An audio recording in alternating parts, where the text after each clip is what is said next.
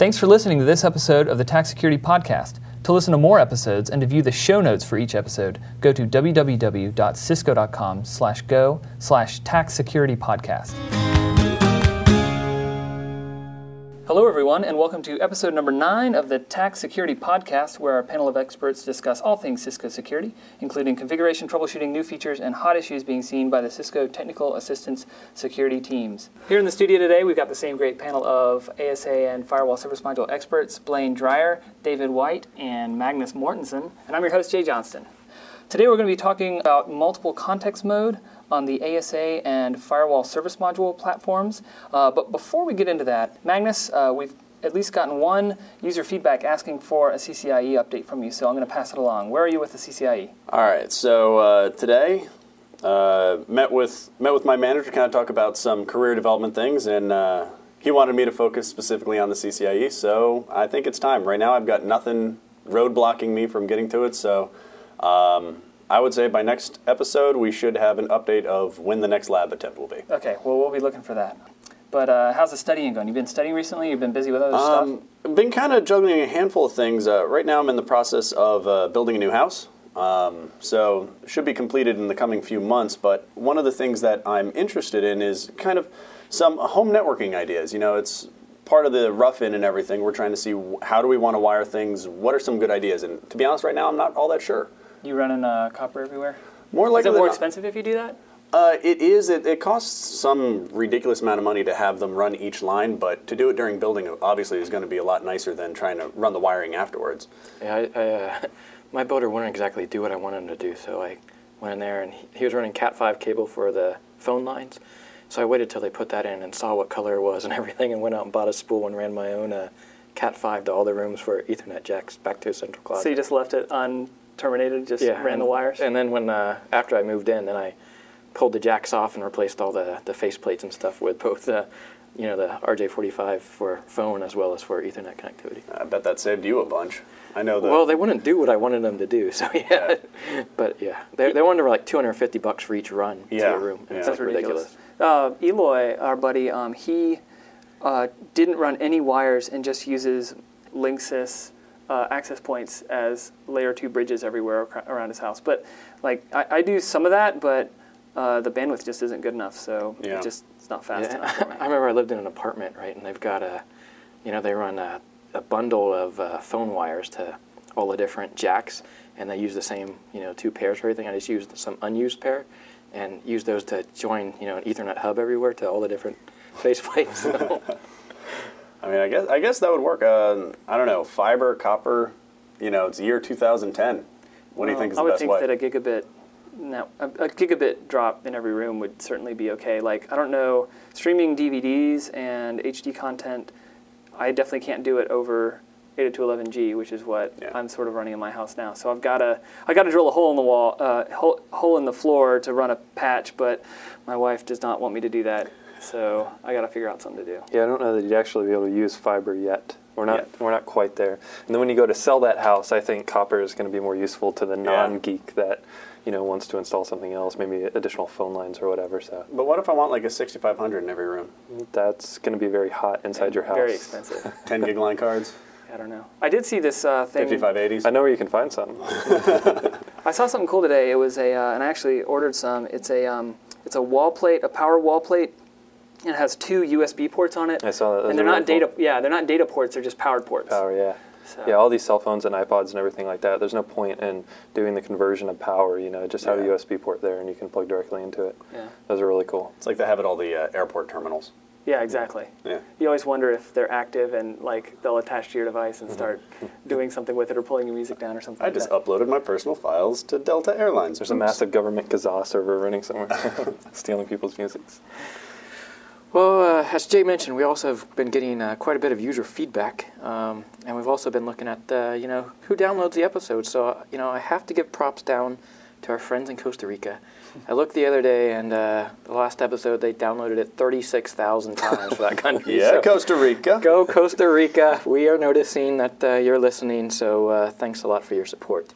Um, there's also you know several readers have written in. Um, Marv the Great from uh, Utah. We got Carl from Connecticut, Bill from Tampa, uh, Dan from Australia, Srinivas from New York City, Bartlett from UK, um, and Athena from Texas. So uh, thanks everybody for writing in on the last episode. We really appreciate it. Yep, and uh, you know we're when when people write in for the show, I usually uh, respond back and just say, hey, thanks thanks for the feedback, and also tell us how you found the show, what you like about it, what you don't like about it, and also uh, what you'd like to see for future episodes. So we've gotten some ideas for future episodes, and uh, we we read every single email and we take everything into consideration.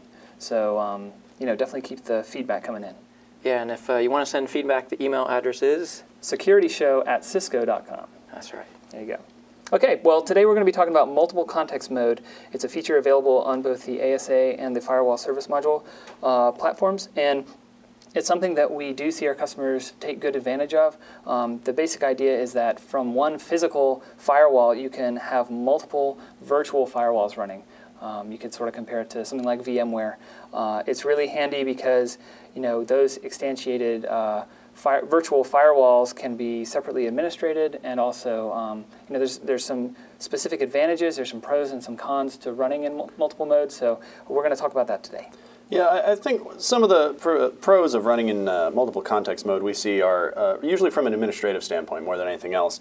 Um, the idea is uh, a lot of customers, if they've got separate networks, they used to have separate firewalls for each one of those networks in order to segregate them.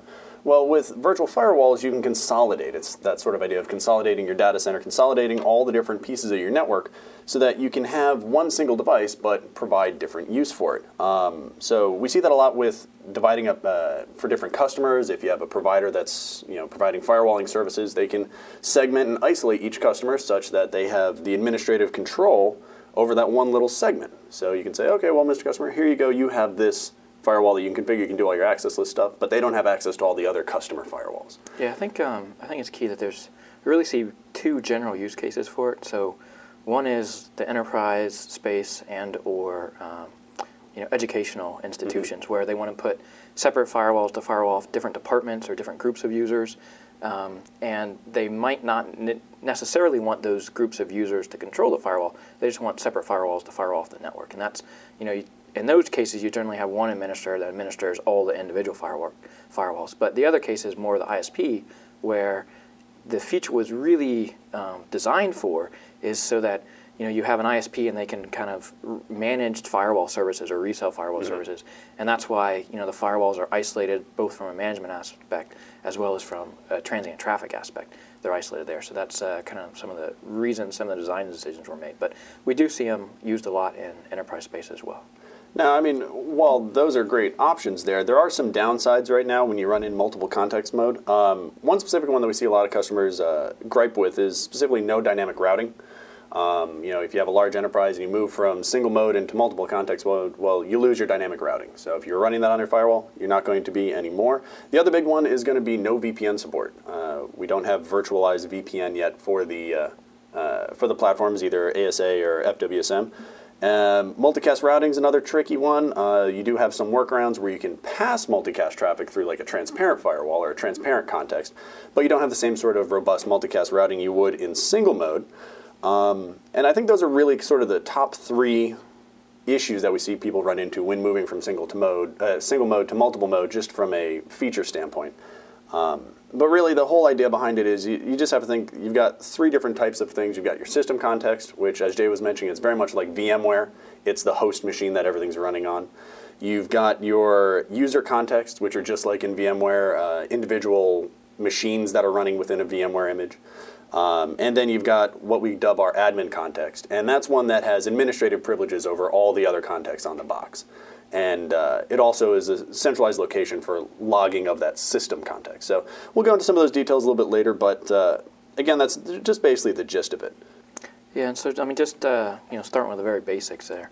Again, is you know, two things first. One, you got to decide if you want to use multi-context or single context mode um, for a deployment scenario. And again, use single context mode by default unless you have a reason to need um, multiple contexts, you know, for either user traffic separation or administrative separation. Because, you know, a, a single context with four interfaces, you know, can be equivalent from a security policy perspective as, uh, you know, a two context firewall with two different independent interfaces. It just depends how you configure it. So, but because of the limitations of dynamic routing and VPN, um, you know, there are some drawbacks to using multi-context mode. But should you choose to go into multi-context mode, one single command to do it, mode space multiple, and that'll get you into multi-context mode and uh, set you up and put you create you a default admin context. Um, if you want to get back, just mode single, and it does require a reboot in both cases. So once you're in multiple context mode, you'll have your system context, which is going to be you know the base context by which you create and destroy context, and also allocate interfaces to context. Um, and you'll have an admin context, and an admin context is a user context, and it, meaning that it can have interfaces assigned to it and it passes traffic, but the admin context is special. You've always got to have one, and by default, um, if the firewall needs to pull down a TFTP image or um, you know, uh, transfer data, the system context doesn't have specific interfaces assigned to it. So it'll use the connectivity inherited from the admin context. Okay. Same for syslogs. If uh, there's some system level log that occurs, like a failover, right? That is generated via the, si the system context, but it's sent out through the admin context because that's where the IP connectivity is, is in that admin context. Um, another thing we should probably mention is that multiple context mode is a licensed feature. So by default, you get two contexts for free on any of the platforms, and the admin context does not count as one of those two contexts. So in addition to the admin context, you also get two additional user contexts for a total of three contexts because you use the two contexts that you create as well as the admin context can be used to pass you know, regular firewall traffic. There's nothing you know, unique about it other than it has additional privileges. Yep. And so when you're ready to create a context, uh, in the system context, you'll um, You'll create a new context with the context space name command, where the name is the name of the context, what you're going to call it. And then from there, you specify a config URL. Now, what that means is you're telling the firewall service module where on disk the uh, context configuration is going to live. Likewise, on the ASA, it'll be living on the, uh, on the flash of the ASA. But you're specifying the config file of that context, where it lives on flash, and where that context is going to store its configuration. Within that con uh, context submode, you can also allocate interfaces. So say you have an ASA 5510 with two interfaces uh, that are going to be passing traffic for context 1, you would allocate gigabit Ethernet 0 slash 1 and gigabit Ethernet 0 slash 2 uh, to that context. Right, and because you know it was designed for, you know, the original intent was kind of like an ISP setting, you can also alias those interfaces. So um, you can create, even though you're passing it down, you know, Ethernet 01 or gigabit Ethernet 01, um, you can rename that to be inside or rename it to outside so that when the user goes into that context, they don't actually see the physical interface name. They'll see whatever you've named it, um, and you do that when you allocate that interface. So after the, uh, the context is created, a config URL is specified, and the interfaces are passed down to that context. The next step is to go ahead and start configuring the context. Um, to get into that context mode, you type change to context and then the name of the context, and that'll pop you right into that virtual firewall context. You're in that uh, virtual firewall, and if you were to do a show run, you would see just the config for that one virtual firewall, and you're ready to get started. And that, and that config is identical to any other box that's running in single mode. Um, I mean, there's no there's no difference. Once you're in that context, you know, treat it exactly the same as you would any other ASA or FWSM firewall that you run. With the exemption of routing and the dynamic right. routing, with the exception of the features, but yeah. all the other, I mean, the commands, everything else. Syntax is all the same. Everything is identical, yeah. right? And and you really have, you know, a lot of times you have no concept of that you're in a context, though you look down at your prompt and you see that the prompt has changed to include the, the context name. So there's one really important uh, aspect to all of this, and that's you've got one physical firewall that could have many virtual uh, firewalls, you know, configured on it. So obviously, the firewall has to determine which uh, particular context needs to handle that traffic.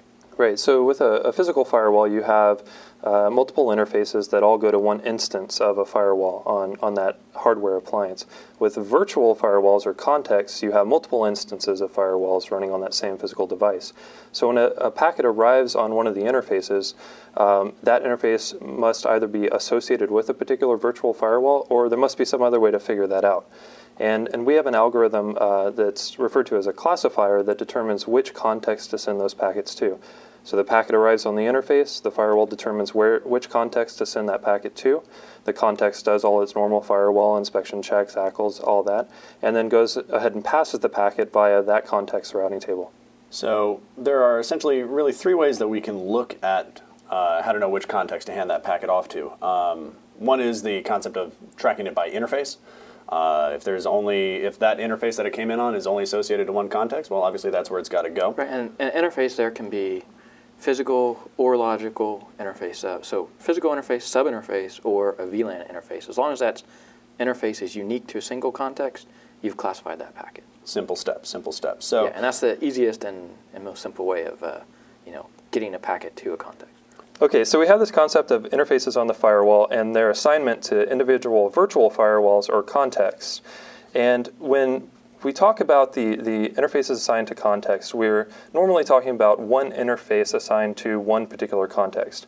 Uh, we have a different situation that we need to cover, and that is when one interface is assigned to multiple contexts. That we call a shared interface. So when would you, so when would um, you would see that deployed? I mean, what's a sample scenario for our, our listeners to understand maybe when, when you would deploy this sort of thing? So I think it's very common in the case where um, the outside connectivity to the firewall, um, you know, they, they get an address block from an ISP, and it's a, typically a single address block. And if you've got multiple virtual contexts or multiple virtual firewalls running, they're going to have the same outside interface, you know, so that's going to be shared across those multiple contexts. So their connectivity to the internet via the outside interface is all going to be on the same VLAN and or, you know, VLAN for firewall, firewall service module or physical interface for the ASA. Um, and so in that case, you run into the concept of a shared interface, and that has its own restrictions. Well, uh, essentially, there are really three ways we can classify a packet when it comes into the uh, it comes into the firewall. Uh, first one is going to be the interface, and since we're talking about shared interfaces, we're already past this point. You know, if there's only one interface, uh, if this interface is only associated to one context, well, we know just by logic, okay, well, it's got to go to that context. But when we've already got multiple interfaces, we've got some different things we can look at. Uh, one would be the MAC address that's coming in on that packet. We can look and say, okay, well, that MAC address is owned by this context or this context, A, B, whatever. And so on one interface, we can assign a different MAC address Yes. to each interface on a per context basis. On a per context basis, and that's a function that we have on the ASA and I believe only the ASA platform It's currently. starting with 7.2. on the 7.2 code. Um, the FWSM, unfortunately, has one single MAC address for all interfaces, which then means we have to do a little bit more logic to try and figure out where this is going to go. And we look at the destination IP address of that packet to determine which context owns that IP address. Uh, we declare ownership in a context through the use of static and global commands. Uh, what we do is we look at the uh, essentially the global address associated in the static command, uh, or the global address associated with the global command, and say, all right, this context owns these addresses according to these. Is this one of them? Okay, send it to that packet. Uh, send it to that context. If for some reason we get a packet in and we look at our table of uh, global addresses owned by context and we don't have an association that we can follow, we're going to log a uh, classification error message, and that's going to be seen in the admin context that we talked about earlier, which uh, kind of brings it back around to say, you know, always make sure you're logging in your admin context. A lot of people don't use the admin context because they don't think about it, but you know, always make sure you're doing logging there for failover events or, in this case, classification errors as well. So I get a packet, it comes in on an interface to the firewall, and then I've got to classify it to some particular context in some fashion. I can use interfaces. Mm-hmm. If I have a situation where I'm sharing interfaces, I can use the MAC address assigned on a per context basis to that particular interface. If I can't use that um, with the examples that you gave, then I can also use the global address of either the global or the static command, the NAT Correct. commands, based on the destination IP of that flow. Exactly, the destination IP of the packet that's coming into this interface that we're trying to quote unquote classify. And, and given, um, given this issue in the, in the classification process we described, working in the TAC, uh, we do get some cases on um, mu- i i- the multiple context mode cases that we get that have to do with the firewalls usually surround the classification problems, specifically with the FWSM. So, uh, for example, if you've got a context uh, that's running uh, absolutely fine and it has two interfaces, and the outside interface is VLAN 50, um, sometimes we see the situation where um, a customer would create a, new context on that firewall and assign VLAN 50 to that second context. As soon as that happens, the firewall service module classifier can't use the VLAN to determine which context to send a packet, um, a packet to. So it has to fall back to uh, the NAT. Um, that Magnus talked about, and in some cases, if that NAT's not correctly configured or not not configured at all, then the uh, firewall service module can suddenly stop passing traffic, and you would then see errors in the admin context, um, syslogs indicating that it failed to classify the packet. Exactly. And, and one thing that uh, I've had a lot of cases on where the customers will ask, well, I do already have NAT configured, but we look and it's actually NAT exemption that they have with the NAT 0, for example. Um, that doesn't count when it comes to packet classification. Another thing that doesn't count that uh, people think does is the routing table. Uh, those two we don't make decisions on when it comes to classifying packets. Again, the only two things uh, from a NAT perspective when we talk about IP addresses are going to be your static statements and your global statements. Right. And one other common example, you know, besides the one that Jay mentioned that we see a lot, is uh, again with a shared interface example. Um, you might have context A, and you've got a bunch of host-specific static statements for you know some of your servers on the inside, um, and then you create context B, and in context B it has the same shared outside interface, but now you create a class C static, right? Say for the 10, you know, 10, 10 10, 0 class C static. And now that static encompasses entries from context A, which had the host specific ones. Well, it depends on the order in which the it's created on the FWSM, how the packet's going to, you know, where the packet's going to get routed to, which context it is. So, you know, when you get, um, you know, when you create statics that are, um, you know, spanning a large number of address spaces across a shared interface, that's when you can run into a lot of problems. So you got to remember that, hey, if this is sharing um, the same interface across multiple contexts, then your static statements need to be specific enough that they're not overlapping between contexts. And if you're in the design phase of this, um, it, a lot of our customers find it very tempting to use a shared outside interface on the firewall service module, um, just given that uh, you know it, it, it might be easier to configure from a routing perspective or the rest of your network. But um, sometimes you know uh, customers just completely avoid the classification problem by uh, having the um, host switch route the traffic specifically to um, a particular VLAN, which is sent to each context. So uh, if you don't share any interfaces, you won't have these uh, classification problems. So it, it, might be a good idea to um, design your network such that you won't hit, hit this issue in the future. Right, and again, it's particular for the FWSM because um, it cannot assign unique addresses on a shared um, interface across multiple contexts. But again, on the on the ASA you can, starting with version 7.2, but it's not on by default. So you have to enable the command MAC address auto, and that will dynamically generate a MAC address um, for each unique uh, interface within a shared, uh, for a shared interface.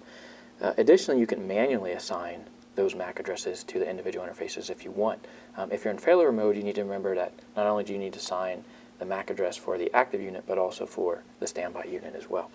Um, there has also been an enhancement to the MAC address auto command on um, the ASA. So in 805 and in um, 8.1 as well as 8.2, we added an option to the MAC address auto command called MAC address auto prefix where you specify a user-defined prefix. And the reason for this was there were some customers that were adding a ton of ASAs um, with shared interfaces on, say, the outside interface, and they were all adding those ASAs to the same network. And when the ASA generated its um, auto-generated MAC address, it, you could have a duplicate MAC address across multiple ASAs. And so therefore, the prefix command allows you to specify um, a prefix unique to each box so that when we auto-generate the MACs, we use that prefix so that you don't have duplication across ASAs in your network.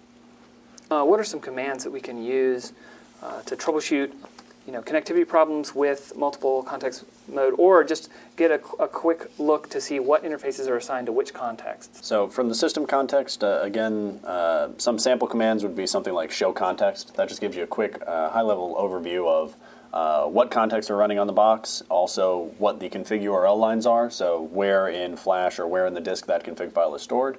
Uh, also tells you allocated interfaces. So you can see pretty quick if you've got any overlap or anything like that, any shared interfaces. And if you just want to see the running config in the system context that has to do with context, you can do a show run context, and that'll just show you the context portion of the config. And some other things to remember too is that because each context is its own virtual firewall, um, if you do a write memory, that only saves the config in whatever context you're in. So if you're in system space, save it in system space. If you're in context A, it only saves in context A.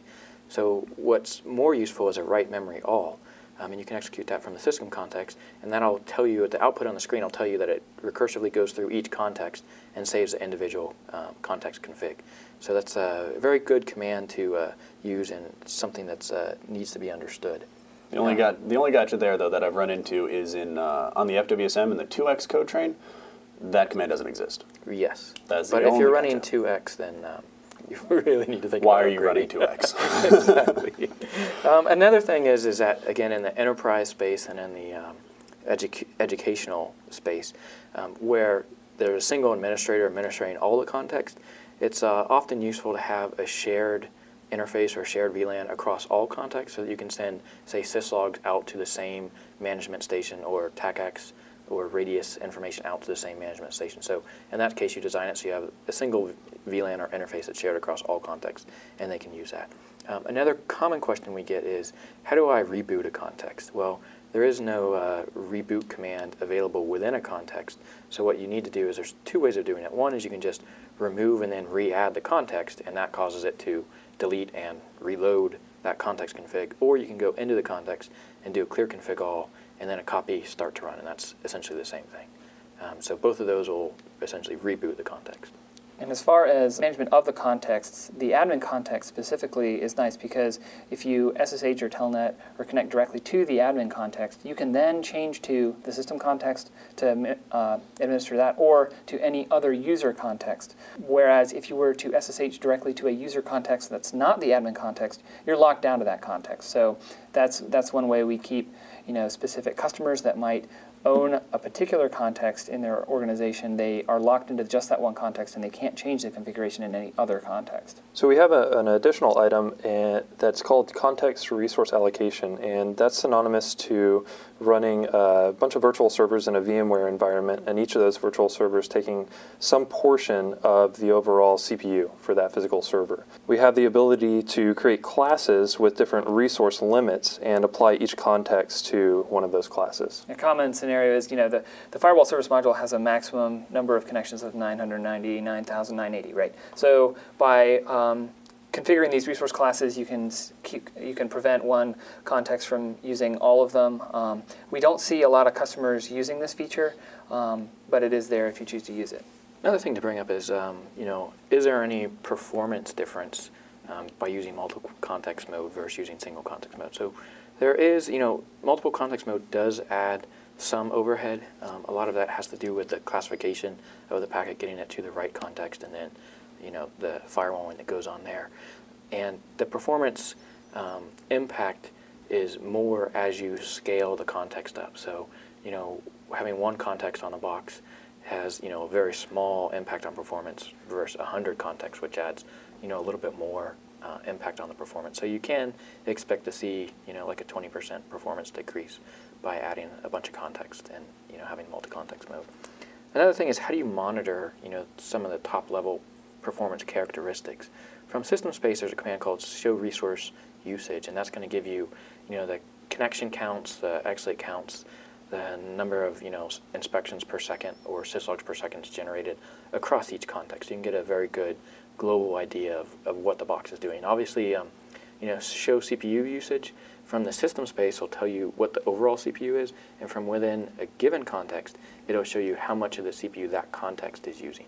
Um, so that is virtualized, um, as well are you know the connections and the XLates. Those are also virtualized within the context. So if you're in a context, you do show con or show con count. It, you're only going to see the connections applicable to that virtual context. But from global mode, it'll it'll be the aggregate of everything. Or by show resource usage, you can see um, the individual counts for each context without changing into them. Like So- a quick snapshot of, of essentially everything. So we're talking about performance and resources, and at this point, we do need to spend some time talking about uh, some firewall service module specific, uh, some specific issues that, and we do see these cases come into the attack sometimes, and it has to do with the uh, NP3 ACL memory on the network processor 3. Right. So NP3 is where we store um, the compiled ACLs on the FWSM, and it has a fixed. It's a hardware chip, so it's got a fixed amount of memory on it. And in single context mode or in single mode, um, all that memory is allocated to the one um, instance of the firewall you have running. When you go to multi-context mode, by default, we're going to separate or segment that memory up into 12 equal-sized chunks. Um, if you have 12 contexts you're creating, then that's great because now you've got um, a, a one-to-one mapping between the number of contexts and how we've partitioned that memory for you. If you're using two contexts, then it's not so great because each context will be mapped to a partition, but of the 12, you're only using two, so the other 10 partitions are unused space. And that's not a good um, utilization of that ACL memory. Yeah, the way the way we see that manifest itself is a customer will go to add more elements to an access list in a context, and they'll suddenly get a warning about um, ACL memory at 100%, compilation failed, and then they call us up. Config limit Config reached. Config limit reached. Yeah, and, and they call us up, and then we explain basically what we're telling you now is is about these 12 partitions. And um, fortunately, uh, starting in version 4.0, we have some ways to uh, definitely um, optimize the way the partitions are created. A- Actually, in 2.3, we allowed you to define those partition counts. So you can change it from 12 down to 2 or 3. You know, that number should match how many contexts you have. Um, and that way you're maximizing the memory available. But as Jay mentioned, um, we've made some additional enhancements both in 3.2 and in 4.0, where in 4.0 you can actually say, I want to give 60% of the memory to context 1, uh, 20% to context 2, and 20% to context 3. So you can really divide up how you want that memory allocated. Um, by default, and uh, with the 12 partitions, you get about 14,000 aces per, per partition. Um, whereas if you go down to you know a single partition, you're at around 100,000 aces in that partition. Now, I just to give you a snapshot. Back from the like 2x days up to the 3x days, we've definitely made some significant improvements into how we store those access lists. So uh, I've run into a bunch of cases where a customer will be running, for instance, 2.3 code, and you know they are hitting the ACL limit, and they've done the best they can with the partitions. Uh, in some cases, it's best to do an upgrade at that point because Yeah. we have optimized how we store that information. Uh, it's not. We didn't really optimize how we stored it. What we did is we made we acquired some additional memory on that by Ah. releasing some memory from some other functions that were using it on the NP3. So we actually went from, I think in the two two days we were around um, 66, 67,000 um, aces was the total that you can have in, yeah. in a single context mode, right? And then when you go to multi-context, you divide that up by 13, right? 12 partitions the one backup. Um, and then when you go up to the 4.0, you're over a little bit over 100,000. So in single context mode, it's around 112, I think. When you go to multi-context mode, you're down to about 100,000, um, equally divided amongst the 12 partitions. And you can check if you're running your firewall service module um, the, the amount of space uh, each partition is currently used on NP3. I think the command is show NP3 ACL stat. Is that correct? Yeah, Yeah. Show NP3 ACL stat, and there's also show NP3 ACL count to see the actual counts as well. Yep. So uh, differences between uh, ASA and the FWSM. Let's just talk some basic differences as far as multi-context mode goes. The FWSM offers up to can support up to 250 contexts and 1,000 interfaces, and in a transparent context, each context can have up to eight bridge groups, meaning we can have up to eight pairs of uh, VLAN interfaces that are bridged at layer two. On the ASA, we currently support up to 50 contexts per uh, physical firewall. And, and that, that 50 context is dependent on platform, though, too. Um, so, like the 5580 would support 50, but as you go down, you know, 5540, 5520, that number decreases. Yep, and it's a license feature. So obviously, to increase the number of contexts from your from the base license, um, you're going to need to purchase other uh, a new license from Cisco that will increase the uh, number of contexts you have available. Um, transparent firewall mode, uh, contexts that use uh, transparent firewall mode must have unique interfaces. Earlier we were talking about shared interfaces in the classifier. With the case of transparent mode, you cannot share interfaces amongst two different contexts, with the exception of the newly released Firewall Service Module version 4.1.1, where you can have an administrative management interface that's shared across multiple contexts. But again, that would not be uh, that would not be part of a bridge group. It would just be used for management of the firewall. Right, so traffic destined to the firewall service module, not going through the firewall service module. Um, the other uh, interesting thing that we should point out is, you know, most of the, what we've been talking about in multi-context mode is uh, routed mode context with the shared interface, like Jay was saying, and that's because that's what most of the customers are running. Um, on the ASA, your multiple context mode, all the contexts have to be in either routed mode or in transparent mode. You can't say context A is in routed mode and context B is in transparent mode. However, on the FWSM, you do have that cap- capability. So it's called mixed mode, and in that case, um, by default, you know everything's going to be in, in one um, format. So everything will be in routed mode by default. But you can change, and you can say you can have one context in routed and the next three contexts in transparent mode. That's perfectly fine on the FWSM. So another little bit of difference between the two boxes there. And if you're passing a packet through more than one context on the firewall, meaning that a packet enters one firewall context, leaves, and then enters another firewall context, um, obviously that packet is going to use uh, twice the resources on the firewall. Um, when you have two firewall service module contexts back to back, meaning that the packet is not routed to a layer 3 hop before it enters the firewall service module again. Um, that's what we what that's what we call the context where cascaded. Um, we right, and so just to clarify, there's there's two options. There's one is in series, right, where you go from like the inside of context A to the outside of context A, and then the inside of context B to the outside of context B, without going through any layer 3 device, and that is not a supported topology. Yep. Um, what is supported is you go from the inside of context A to the outside of context B to the, uh, I'm sorry, the inside of context A to outside of context A, and then that goes to the outside of context B, and then to the inside of context B. So you're kind of making a U without going through any layer 3 device. That is supported, and that's called a cascaded context. And obviously, you've got the same classification problems that you could have because you have a shared interface in this case. So um, sometimes customers opt to route traffic out of the firewall service module down to a, a layer 3 SVI on the switch and then route it back to the firewall from there. And obviously, there are performance implications when uh, you switch the traffic in this way. Right. The other thing is um, with failover and multi-context, um, there's no real um, special requirements other than just remember to do a write memory all um, so that you're saving all the config and that command is replicated to the peer and that way it saves all the context config. Um, the only other thing to mention is uh, I think in previous episode we talked about running in active-active mode and so what active-active mode is is it's optional but it's required to be in multi-context mode first and in that case if you've got two contexts on your box, context A and context B, context A can be active on the primary firewall and context B would be active on the secondary firewall. So you're utilizing both firewalls, are both actively passing um, transient traffic, um, so therefore they're, they're, called active-active mode in failover. Um, and in that case, there's really no um, restrictions other than some customers that issue a write standby. And what a write standby does is it says blow away all the configuration on the quote-unquote standby device. Um, but when you're in active-active mode, there is no standby device because they're both active. So in that case, it translates to blow away the entire config on the secondary device. And therefore, if you have a context that was active on the secondary, it now has to fail, that context fails over to the primary box. Um, so therefore, just be aware that you know there is one um, you know, design consideration taking account that if you do write standby, then that's going to blow away the entire config on the standby and cause a failover of that context. So all your traffic will be going through the primary uh, device. And if you were completely confused by what Dave just said, please refer to our troubleshooting failover episodes. I think they were episode four and five. Uh, of the TAC Security yeah. podcast, and um, we give a lot more information about failover and how it's configured. Thanks for listening to this episode of the TAC Security podcast. Uh, we're looking for your feedback, so make sure to send us an email to securityshow at cisco.com and tell us what you like about the show, what you don't like, and tell us what you'd like to hear in future episodes. Uh, remember to refer to the show notes um, for more information about what we talked about in this episode. That can be found at our homepage at www.cisco.com slash go slash TAC Security Podcast.